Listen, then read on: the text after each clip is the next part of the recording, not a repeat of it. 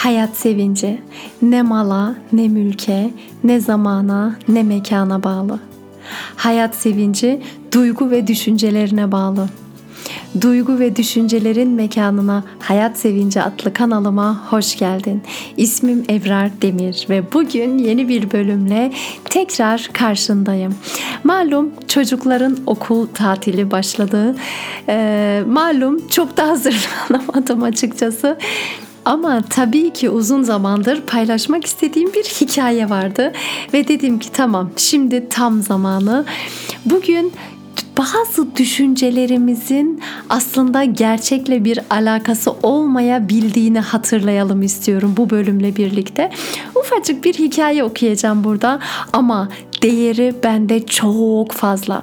Bu sebeple bu bölümde sadece bu hikayeye yer vereceğim ve umarım düşüncelere dalıp umarım her düşünceye inanmamam gerektiğini de anlayabiliriz bu bölümle birlikte. Bunu hatırlamamız bile yeterlidir diye düşünüyorum.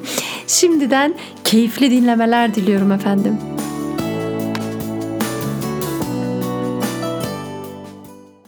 Adamın biri duvara bir resim asmak ister. Çivisi vardır ama çekici yoktur. Komşuda bir tane vardır.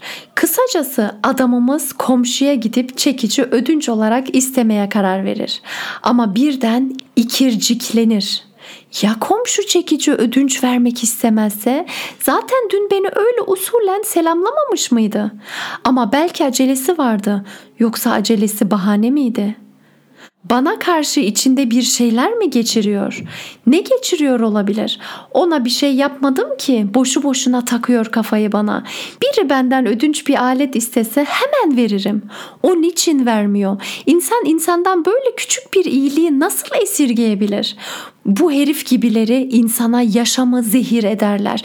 Yetmiyormuş gibi kendisine muhtaç olduğumu sanıyor bir de. Neymiş? Bir çekici varmış. Yetti valla ve bunun üzerine bir hışım komşunun kapısına dayanır, kapıyı çalar ve beriki daha hoş geldiniz diyemeden çekicini al başına çal terbiyesiz herif diye bağırır. Bu hikaye Paul Watzlawick'e ait Mutsuzluk Kılavuzu adlı kitabında yer almakta çok açık ve net dile getiriyor. Çok açık ve net gözler önüne seriyor. Aslında hepimize tanıdık geliyordur eminim bu sahne. Belki komşudan çekiç almaya gitmiyoruz ama belki bambaşka bir mevzudur ama içimizden mutlaka şöyle sorular geçiyor olabilir. Ya zaten sanki selamını da düzgün vermemişti.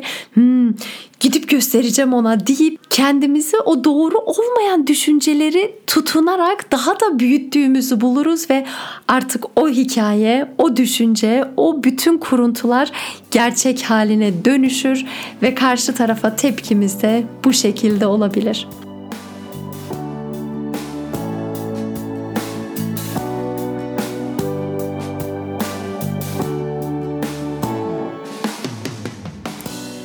Kısacık ama çok derin anlamlar taşıyan bir bölüm oldu bence. Uzun, kısa bunlar hiç fark etmez. Anlamlarından neler alabileceğimiz, neler hatırlayabileceğimiz çok çok önemli. Bu hikayeyle hayata dair sevincimizi nasıl yükseltebiliriz? Tabii ki düşüncelerimizin her zaman doğru olmadığını hatırlayarak.